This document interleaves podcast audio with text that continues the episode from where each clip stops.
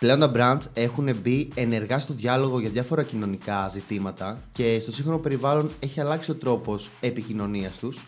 Και για να μιλήσουμε έτσι για αυτήν την αλλαγή, αλλά και πώς από το CSR πλέον έχουμε φτάσει να μιλάμε για το ESG, έχουμε στην παρέα μας τον Γιάννη Αγγελάκη, ιδρυτή της Engage Media Greece, για να μιλήσουμε ακριβώς παραπάνω για αυτά τα ζητήματα. Γεια σου Γιάννη. Καλησπέρα παιδιά, καλησπέρα και στο κοινό σας. Behind the business με το Business Undercover. Επιχειρήσεις, digital marketing και τεχνολογία από experts του χώρου στο Business Undercover.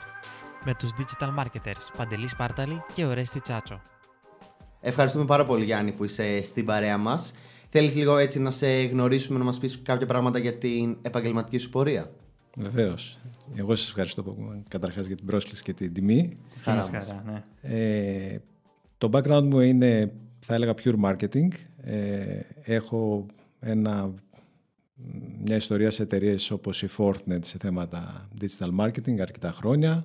Μεταπίθεσα στην Καθημερινή, την εφημερίδα, από τη θέση του διευθυντή marketing και τα τελευταία, από το 2010 ουσιαστικά, διατηρώ τη δική μου εταιρεία, την Engage Media, που ασχολείται με κομμάτια συμβουλευτικής στο digital marketing και επίσης ασχολούμαι με την εκπαίδευση ενηλίκων και εταιρειών στο κομμάτι αυτό. Mm-hmm. Πολύ ωραία. Και έτσι όταν βρίσκαμε το θέμα, προέκυψε ότι πλέον η επικοινωνία των brands στο σύγχρονο περιβάλλον έχει αλλάξει. Θες να μας μιλήσεις λίγο για αυτό, το τι είναι αυτή η αλλαγή που παρατηρούμε ουσιαστικά? Αυτό είναι αλήθεια, έχετε απόλυτο δίκιο. Θα έλεγα ότι στο σύγχρονο περιβάλλον αλλάζουν τα πάντα. Είναι γεγονός όχι μόνο η επικοινωνία στο περιβάλλον των brands, αλλά μην και αυτό είναι το θέμα μας. Η αλήθεια είναι ότι τίποτα από όσα γνωρίζαμε, ο τρόπος που κάναμε marketing με παραδοσιακούς άξονες δεν υφίσταται πλέον.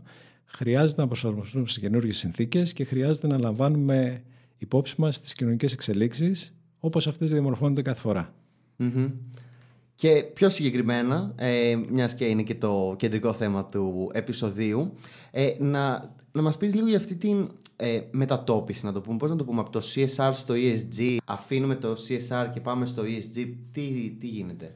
Το shift είναι τεράστιο. Πρώτα-πρώτα δεν μας ενδιαφέρουν μόνο τα buzzwords. Mm-hmm. Η αλήθεια είναι ότι το CSR, η εταιρική κοινωνική ευθύνη, παραμένει ένα πολύ βασικό play για τις εταιρείες και αυτό που καλούνται οι εταιρείες πλέον να κάνουν είναι να είναι πολύ πιο συγκεκριμένες, πολύ πιο επιλεκτικές και πάνω απ' όλα να πείθουν για το σκοπό για τον οποίο ενεργοποιούνται. Μιας και το ESG δεν είναι ένα θέμα που έχουμε πιάσει, θες να μας πεις και λίγο το ακρονίμιο τι σημαίνει? Βεβαίως. Βέβαια να σπέβδω να διευκρινίσω ότι το background το δικό μου δεν προέρχεται αμυγός από αντικείμενα HR, οπότε εγώ το προσεγγίζω από τη σκοπιά του marketing πάντα. Mm-hmm. Yes. Το ESG λοιπόν σαν ακρονίμιο είναι τα ESG criteria που αναφέρονται στο environmental, society και governance, που είναι κριτήρια με βάση τα οποία οι εταιρείες τοποθετούνται σε ό,τι αφορά την επικοινωνία τους στο σύγχρονο περιβάλλον.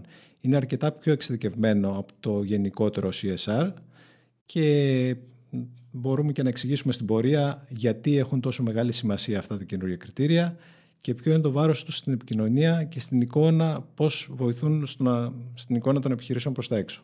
Είχαμε κάνει με τον Τριαντάφυλλο Παπαφλωράτο ένα επεισόδιο που αφορούσε στην εταιρική κοινωνική ευθύνη και έχω γράψει και εγώ κάποια άρθρα στο site μας. Θα βάλουμε link. Ναι, γιατί έχουμε στην Ελλάδα κάποιες ωραίες περιπτώσεις.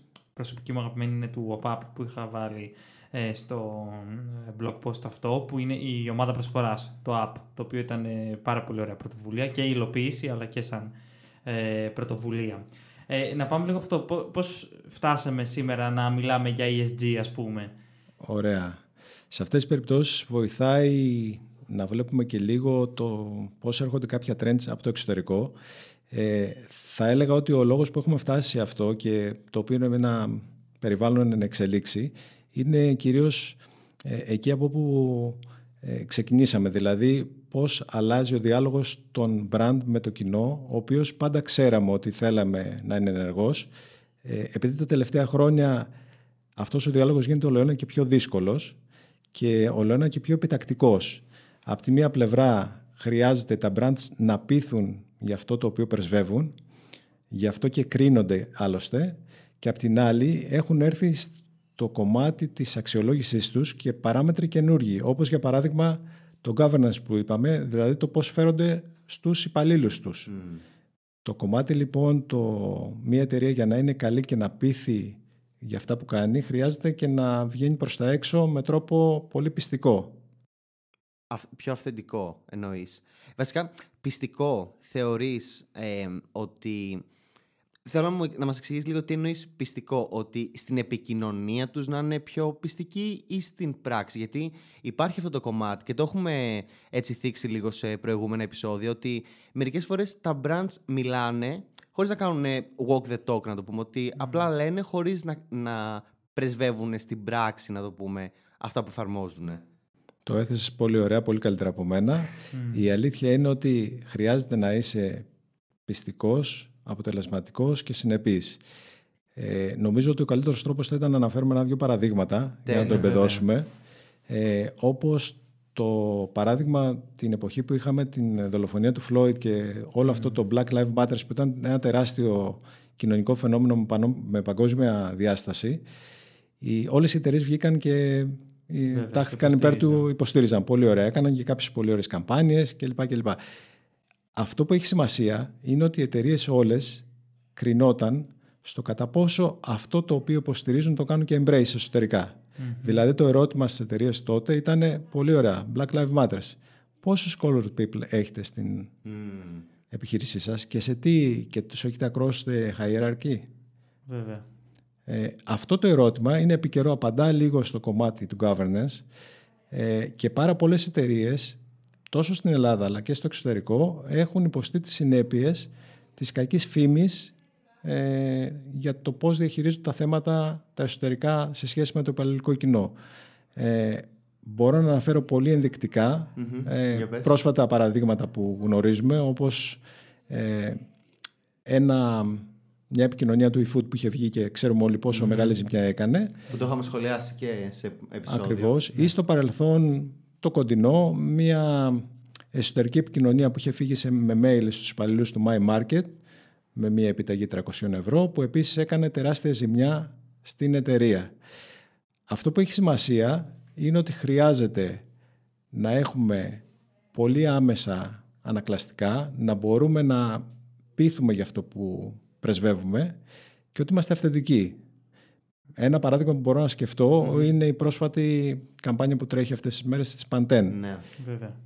Αυτή, παρότι ο διάλογος είναι ακόμα ενεργός σήμερα που μιλάμε, δεν ξέρω πότε θα βγει το επεισόδιο, παρόλα αυτά η Pantene χρειάζεται να πείσει σε βάθος χρόνου για αυτό που πρεσβεύει. Δηλαδή σήμερα μπορεί να έχει κάνει μια επιτυχία και να παίρνει τις όποιες θετικές ή αρνητικές αντιδράσεις υπάρχουν. Όμως ακόμα χτίζει τα θεμέλια. Ακριβώς. Πρέπει να προχωρήσει. Εάν πάμε να δούμε λίγο άλλες εταιρείες που το έχουν κάνει αυτό σε βάθος χρόνου και είναι βασικό κομμάτι της επικοινωνίας τους, θα δούμε πώς δρέπουν καρπούς από αυτό το πράγμα. Mm-hmm. Παραδείγματα μπορεί να είναι η Nike, που για μεγάλο χρονικό διάστημα έχει χτίσει στη λογική και έχει ξεφύγει από το να είναι ένα athletic brand. Η Nike είναι ένα lifestyle brand. Mm-hmm. Και κάνει ουσιαστικά, πουλάει τον εαυτό της με τρόπο πολύ αποτελεσματικό. Άλλο παράδειγμα είναι η Dove, που επίσης έχει χτίσει σε βάθος χρόνου με ενέργειες στο κομμάτι του εμπιστέψου τον εαυτό, στο self-esteem, το οποίο κάθε χρόνο με διαφορετικές πλατφόρμες το υποστηρίζει. Ένα άλλο παράδειγμα μπορεί να είναι του φίλου μου του Σαμπράκου, τη δουλειά με τη Λάκτα, που ξέρουμε όλοι και αναγνωρίζουμε. Έχει καταφέρει η Λάκτα και έχει καπελώσει μια ενότητα και μας πείθει ότι δουλεύει για την έννοια αγάπη με κάθε τρόπο. Έτσι. Τα brands αυτά που έχουν βρει το purpose τους χτίζουν σε πολύ μεγαλύτερο βάθος και πιο αποτελεσματικά. Όμως, επειδή αισθάνομαι ότι κάποια πράγματα θα μπορούσαν να τεκμηριωθούν λίγο καλύτερα, νομίζω ότι θα άξιζε τον κόπο να σας αναφέρω και άλλα παραδείγματα, πώς κρίνονται οι επιχειρήσεις στο σύγχρονο περιβάλλον. Πριν από μερικά χρόνια, το 17 ή το 18, στο Super Bowl η Audi είχε ένα εξαιρετικό λανσάρισμα. Ήθελε να κάνει address το θέμα του Me Too, που στην Αμερική ήταν ήδη επίκαιρο, και έβγαλε μια εκπληκτική καμπάνια για τις σχέσεις πατέρα και κόρης, μέσα από μια πολύ ωραίο ad. Και ουσιαστικά το επιστέγασμα ήταν ότι η Audi is committed to equal pay for two genders. Αυτό πήγαινε εξαιρετικά. Πήρε τα χειροκροτήματα του κόσμου, μέχρι ότου μία κοπέλα δημοσίευσε ένα tweet με μία φωτογραφία από το Διοικητικό Συμβούλιο της Audi και το τίτλο «Audi would never hire your daughter». Ήταν τα 6 members του Διοικητικού Συμβουλίου, όλοι οι άντρες. Ναι. Οκ. Καταλαβαίνετε πόσο εύκολο είναι να αποδομηθεί. Αν πάμε σήμερα στο global site της Audi και δείτε λίγο το Διοικητικό του Συμβούλιο, από τα 6 members είναι 2 γυναίκες, από το υπόλοιπο management board θα δείτε και άλλες γυναίκες και στους representatives η μισή είναι γυναίκες. Okay. Σημαίνει ότι το μήνυμα το πήρε. Πάλι καλά, αυτό θα έλεγα, ότι τουλάχιστον το εφάρμοσε. Μπορώ να πω ότι ζούμε σε μια περίοδο που υπάρχουν και ακραίες τοποθετήσεις στο σύστημα, δηλαδή προσπαθεί να σταθεροποιηθεί. Όλες οι μεγάλες εταιρείες δίνουν πολύ μεγάλη έμφαση στα affinity groups και στις όποιες μειονοτικές ομάδες. Μπορώ να θυμηθώ εύκολα το παράδειγμα της Nike, η οποία ήδη το 2021 είχε 45% γυναίκες σε όλα τα επίπεδα της ιεραρχίας και δεσμευτίζεται για το 22 και είμαι σίγουρος ότι θα το κάνει, είναι να φτάσει στο 50% γυναίκες. Έτσι. Ουσιαστικά οι εταιρείες χρειάζεται να πείθουν για αυτό το οποίο πρεσβεύουν. Δηλαδή στηρίζουμε τις γυναίκες, έχουμε ίσες αμοιβές, αλλά πρέπει να το δείχνουμε και στην πράξη. Ναι. Αν είμαστε LGBT friendly, πρέπει να το δείχνουμε και στην πράξη, να το πιστεύουμε. Αλλήμονο αν βγαίνουν οι πάλι δικοί μας και λένε ότι εγώ δεν κατάφερα να πάρω μια προαγωγή γιατί ήμουν γυναίκα. Ναι.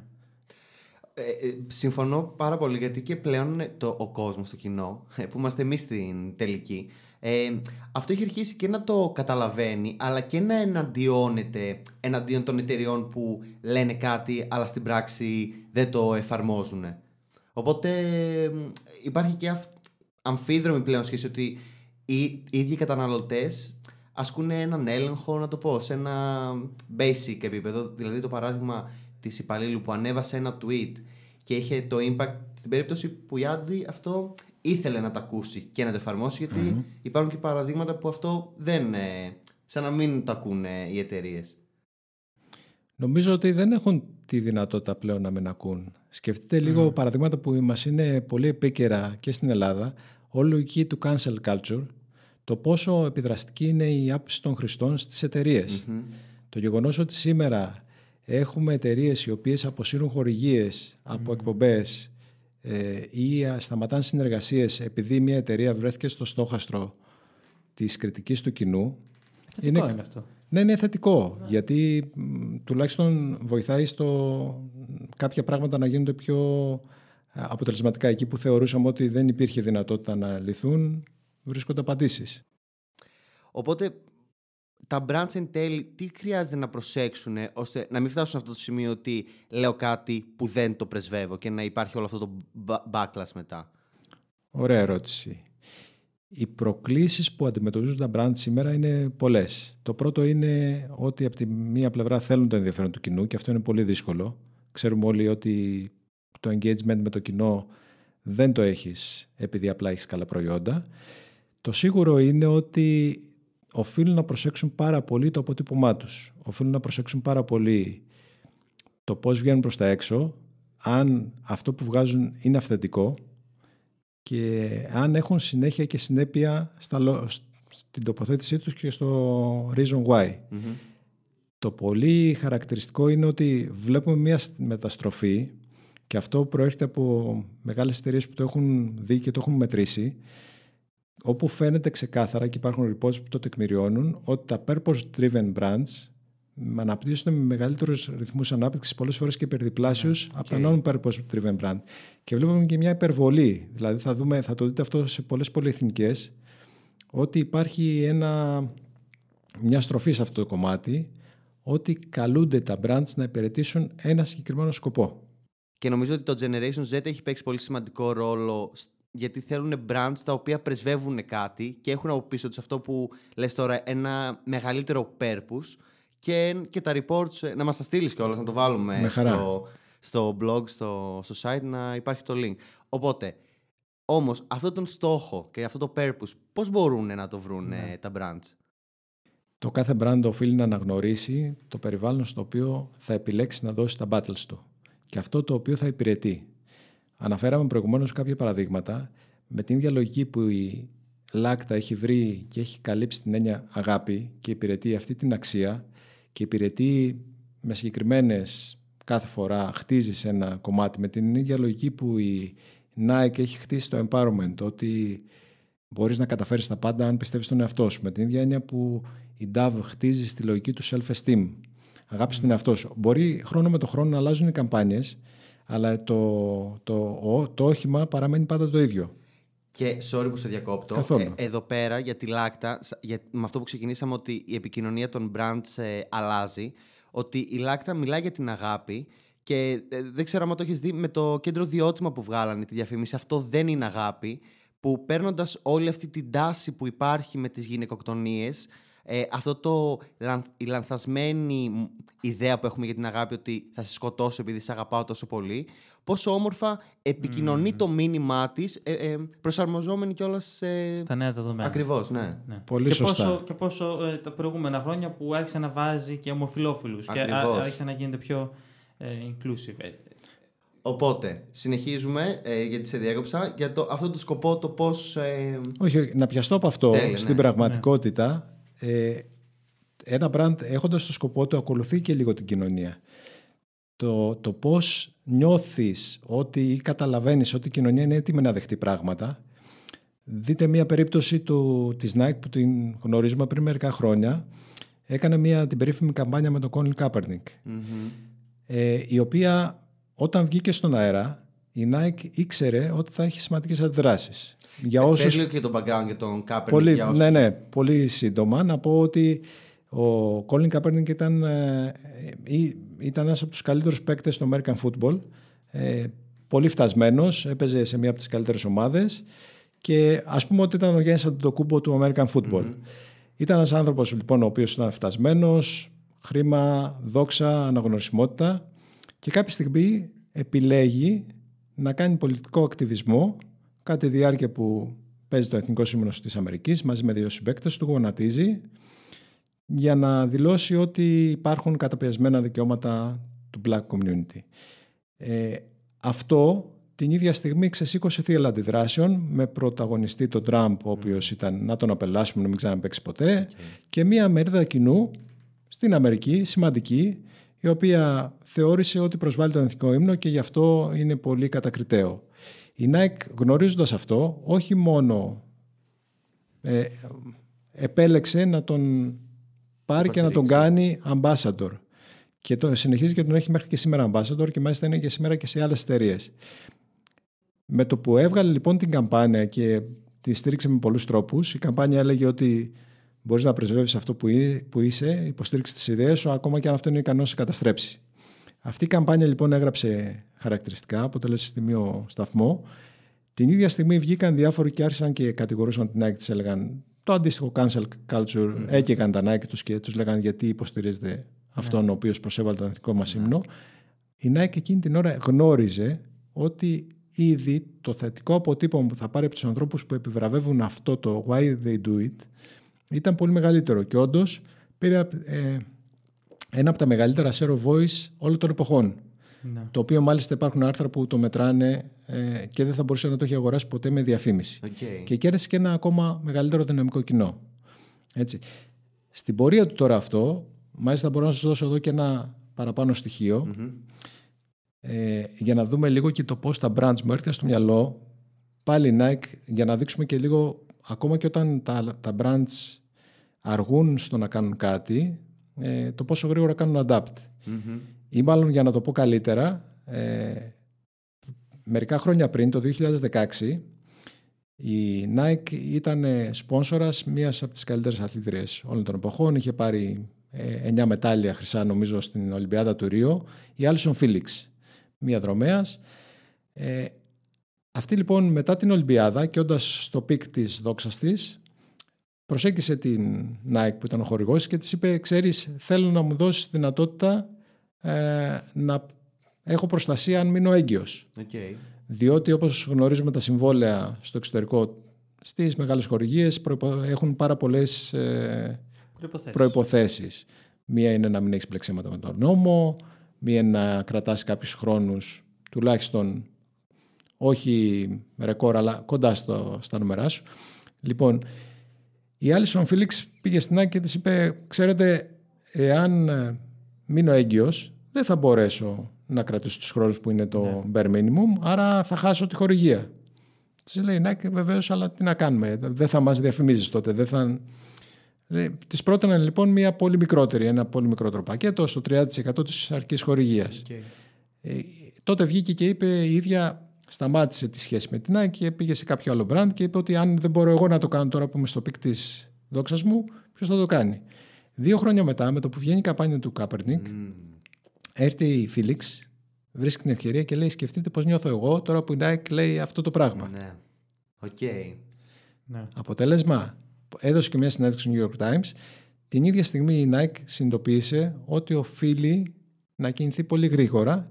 Για πρώτη φορά στην ιστορία έφτιαξε συμβόλαια τα οποία περιλαμβάνουν maternity protection, δηλαδή μια κοπέλα που είναι χορηγούμενη από την Nike μπορεί να μείνει έγκυος. Okay. Και ωραία. Ναι.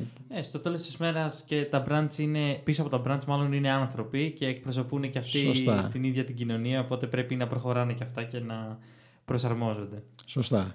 Και με την ευκαιρία, να προσθέσω εδώ ότι αν δούμε τώρα σήμερα το πώς κινείται η Nike σε κάποια πράγματα που έχουν να κάνουν με society, θα δείτε ότι όχι μόνο πηγαίνει και γίνεται σπόνσορας σε micro-influencers, αλλά ακόμα και σε πολύ νέους ανθρώπους σε επίπεδο κολεγιακού πρωταθλήματος που δεν έχουν background για να στηρίξει σπουδές, για να κάνει for social purpose.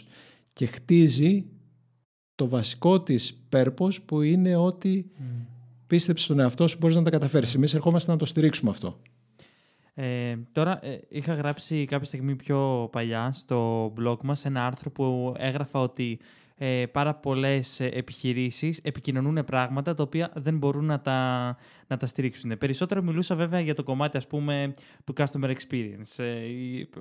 Οι περισσότερες από τις μισές επιχειρήσεις μιλάνε ότι δίνω την καλύτερη δυνατή εμπειρία στους πελάτες μου και οι 8-10 φορές που θα καλέσει το call center δεν θα στο σηκώσουν, ας πούμε, θα περιμένεις μια ώρα στην αναμονή. Αυτό σκέφτομαι τώρα ότι κάνει 100% adapt με όλο αυτό που λέμε, ότι πάρα πολλές εταιρείες λένε αυτό το πράγμα, ότι είμαι, για παράδειγμα, LGBTQ+, ανήκω σε αυτό το community, όμως δεν έχω κανέναν στην ομάδα μου, στην επιχείρησή μου, κανένας υπάλληλός μου, κανένας εργαζόμενός μου δεν είναι τέτοιο, δεν ανήκει σε αυτό το minority ή δεν θα κάνω καν πρόσληψη έναν τέτοιον άνθρωπο. Οι καταναλωτές αυτό, όπως λέμε τόση ώρα, αρχίζουν το καταλαβαίνουν. Και όμως η ερώτηση είναι ότι τα brands τελικά πείθουν με όλα αυτά τα οποία προσπαθούν να μας πείσουν σαν καταναλωτές. Είναι πολύ εύστοχη η ερώτηση.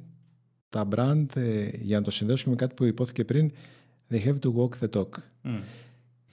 Τα brand οφείλουν να πείθουν. Το αν πείθουν ή όχι είναι κάτι για το οποίο κρίνονται. Η αλήθεια είναι ότι ως καταναλωτές πλέον είμαστε επιφυλακτικοί σε οτιδήποτε βλέπουμε να το κάνουν όλοι. Την περίοδο της, όταν ξεκίνησε η ιστορία με την πανδημία, ένα που κάνανε πάρα πολλά brand ήταν ότι αγόραζαν μάσκες για νοσοκομεία, γάντια κλπ. Αυτοί που πείθουν τελικά είναι αυτοί που έχουν και γράφουν μια πορεία με συνέχεια και συνέπεια. Έτσι, το σίγουρο είναι ότι τα brand κρίνονται και κρίνονται και πολύ αυστηρά. Μπορείς λοιπόν να έχεις ένα policy που να λέει ότι για να είμαι πιστικός θα πρέπει να έχω μια συνέχεια και μια συνέπεια. Θα πάω ένα βήμα παραπέρα και θα πω ότι τα brand οφείλουν να πιστεύουν το purpose το οποίο πάνε να υπηρετήσουν. Πολύ ωραία. Αν δεν το πιστεύουν και αν δεν έχουν καταφέρει να το περάσουν, όχι μόνο να το πιστεύει η διοίκηση, αλλά να το περάσει και στην εταιρική κουλτούρα. Και αυτό γίνεται μόνο με συνέχεια εκπαίδευση, με ενδυνάμωση. Ένα παράδειγμα μπορώ να δώσω. Ξέρουμε όλοι ότι Υπάρχει ένα φαινόμενο το οποίο στη γλώσσα του marketing το ονομάζουμε rainbow capitalism. Το κομμάτι ότι κάθε Ιούνιο υπάρχουν τόσο μεγάλη ευαισθητοποίηση για αυτά τα θέματα, το οποίο το θεωρώ πολύ θετικό, αλλά υπάρχει και η λογική ότι ως καταναλωτές βλέπουμε μια καχυποψία όλα τα brand και τα κρίνουμε για το κατά πόσο αυτό που λένε το εννοούν. Στην πραγματικότητα, αν δούμε λίγο μεγάλες εταιρείες του εξωτερικού που έχουν μεγάλη διάδραση με τέτοια θέματα, παραδείγματος χάρη μια συμβουλευτική εταιρεία θα πω, χωρίς να πούμε όνομα, η οποία πάει με το προσωπικό, συμμετέχει σε Pride Parades κλπ. Το χτίζει και εσωτερικά. Δηλαδή χτίζει κουλτούρα φιλική σε αυτό. Αν θέλεις να λες ότι είσαι pet friendly, πρέπει να το εννοείς και πρέπει να βγαίνει και προς τα έξω. Γιατί αλλήμονο αν είμαστε pet friendly. Και τα μπέλα απ' έξω απαγορεύονται τα κατοικίδια στο κτίριο. Ή, δεν χρειάζεται αυτό. Σκέψου να βγουν δύο υπάλληλοι της εταιρείας και να πούνε ναι, είμαστε κατ' επίφαση pet friendly, γιατί εγώ ήθελα να φέρω το σκυλάκι μου και δεν μπορούσα. Έτσι. Το σίγουρο είναι όμως ότι κρίνονται καθημερινά και επίσης επειδή τώρα πια ξέρουμε και ότι υπάρχει και ό,τι βγαίνει καταγράφεται και υπάρχει ιστορικότητα, είναι πολύ εύκολο να ανασύρουμε ένα προηγούμενο, να το πω διαφορετικά, εάν το, ας πάρω την περίπτωση του My Market που λέγαμε πριν, εάν υποπέσει οποιοδήποτε ξανά ζήτημα σε σχέση με θέματα προσωπικού, θα έρθει στην επικαιρότητα όσο και αν έχουν προσπαθήσει να ξεχαστεί η προηγούμενη κακή εμπειρία. Ναι. Και αυτό σηκώνει πολύ μεγαλύτερη θεραπεία. Άρα θα έλεγα συνέχεια συνέπεια και αυτό το οποίο υποστηρίζουμε στο κομμάτι του purpose να διαπνέει την εταιρική κουλτούρα και όλο τον κόσμο της επιχείρησης.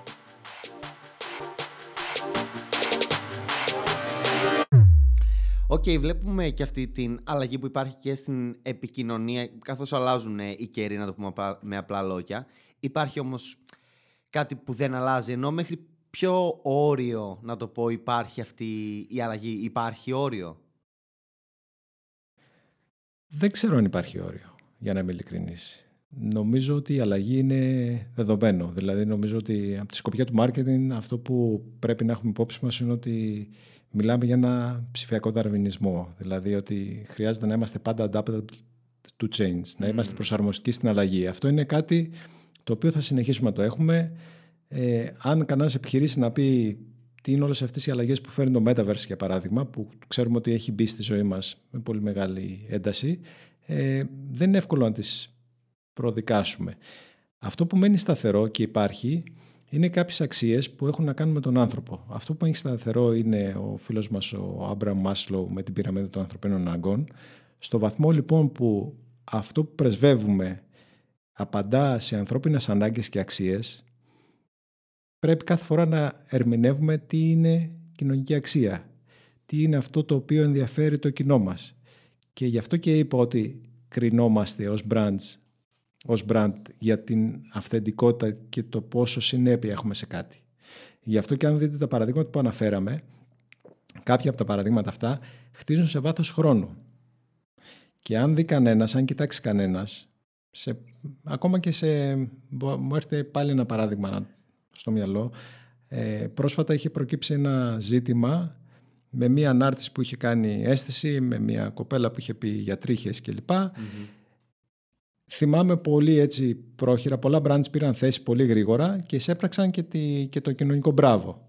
Γιατί τοποθετήθηκαν γρήγορα, νωρίς, σε κάτι που η κοινωνία αποδεχόταν ότι θέλουμε τη διαφορετικότητα και άρα οποιοδήποτε τοποθετείται αρνητικά, είμαστε κατά. Πολύ γρήγορα λοιπόν θα πω, πήραν θέση δύο brand, η VIT και η DAV. Έγραψαν και οι δύο άμεσα πολύ καλές αναρτήσεις στα social, πήραν και οι δύο το maximum που μπορούσαν να πάρουν από αυτό, τα χειροκροτήματα του κόσμου τους. Το ένα από τα δύο brand πήρε στο πολλαπλάσιο τις θετικές αντιδράσεις. Γιατί έχει χτίσει εδώ και πολύ μεγάλο χρονικό διάστημα. Γιατί αυτό το brand ήταν η Dove. Η Dove σε προηγούμενες καμπάνιες είχε καμπάνια με κοπέλες με αξίριστες μασχάλες. Είχε καμπάνια με κοπέλες με ραγάδες. Άρα το κοινό, αν δείτε και τις αντιδράσεις, το γράφει αυτό. Μπράβο σας που κάθε φορά παίρνετε θέση στα κοινωνικά ζητήματα. Έτσι κρίνονται τα brand, έτσι καρπώνεσαι η διάρκεια, η συνέπεια και η συνέχεια σε αυτό που έχεις και η αυθεντικότητα που μπορείς να παρέχεις είναι αυτό για το οποίο... είναι η σταθερή αναφορά. Και νομίζω είναι ένα πάρα πολύ ωραίο quote αυτό για το κλείσιμο, ώστε τα brands να μην λένε κάτι σήμερα και αύριο το ξεχνάνε, να υπάρχει αυτή η συνέπεια, όπως είπες και εσύ. Πού μπορεί να σε βρει ο κόσμος? Στα social, όπως πάντα, στο LinkedIn φυσικά, Facebook, Instagram, Twitter, παντού έχω account. Τέλεια. Και θα είναι και χαρά μου να κουβεντιάσουμε τον οποιονδήποτε πάνω στα θέματα που συζητήσαμε ή οποιοδήποτε άλλο θέμα. Τέλεια. Θα βάλουμε και τα link όπως πάντα στο businessundercover.gr, που θα μας στείλεις, Γιάννη, όμως αυτές τις πηγές που ανέφερες για το brand purpose, όλα αυτά τα θέλουμε να τα βάλουμε. Βεβαίως. Να τα δουν το κοινό. Εννοείται, άμα δεν έχετε κάνει εγγραφή στο newsletter μας businessundercover.gr, σας έρχεται ένα δωράκι. Το έχουμε πάει στο Notion πλέον. Έχουμε κάνει update με digital tools, μπορείτε να χρησιμοποιήσετε για το project σας. Και buplus.gr, το Patreon μας, εκεί πέρα υποστηρίζει το podcast και θα ακούσετε τη συνέχεια που έχουμε εδώ με τον Γιάννη για να μιλήσουμε πιο συγκεκριμένα για ένα case study πάνω σε όλα αυτά τα πράγματα που λέγαμε στο επεισόδιο. Ευχαριστούμε πολύ και εσένα, Γιάννη, και όλους που ακούσατε το επεισόδιο. Εγώ σας ευχαριστώ, πέρασα πολύ ωραία μαζί σας. Και εμείς, και τα λέμε την επόμενη Τρίτη.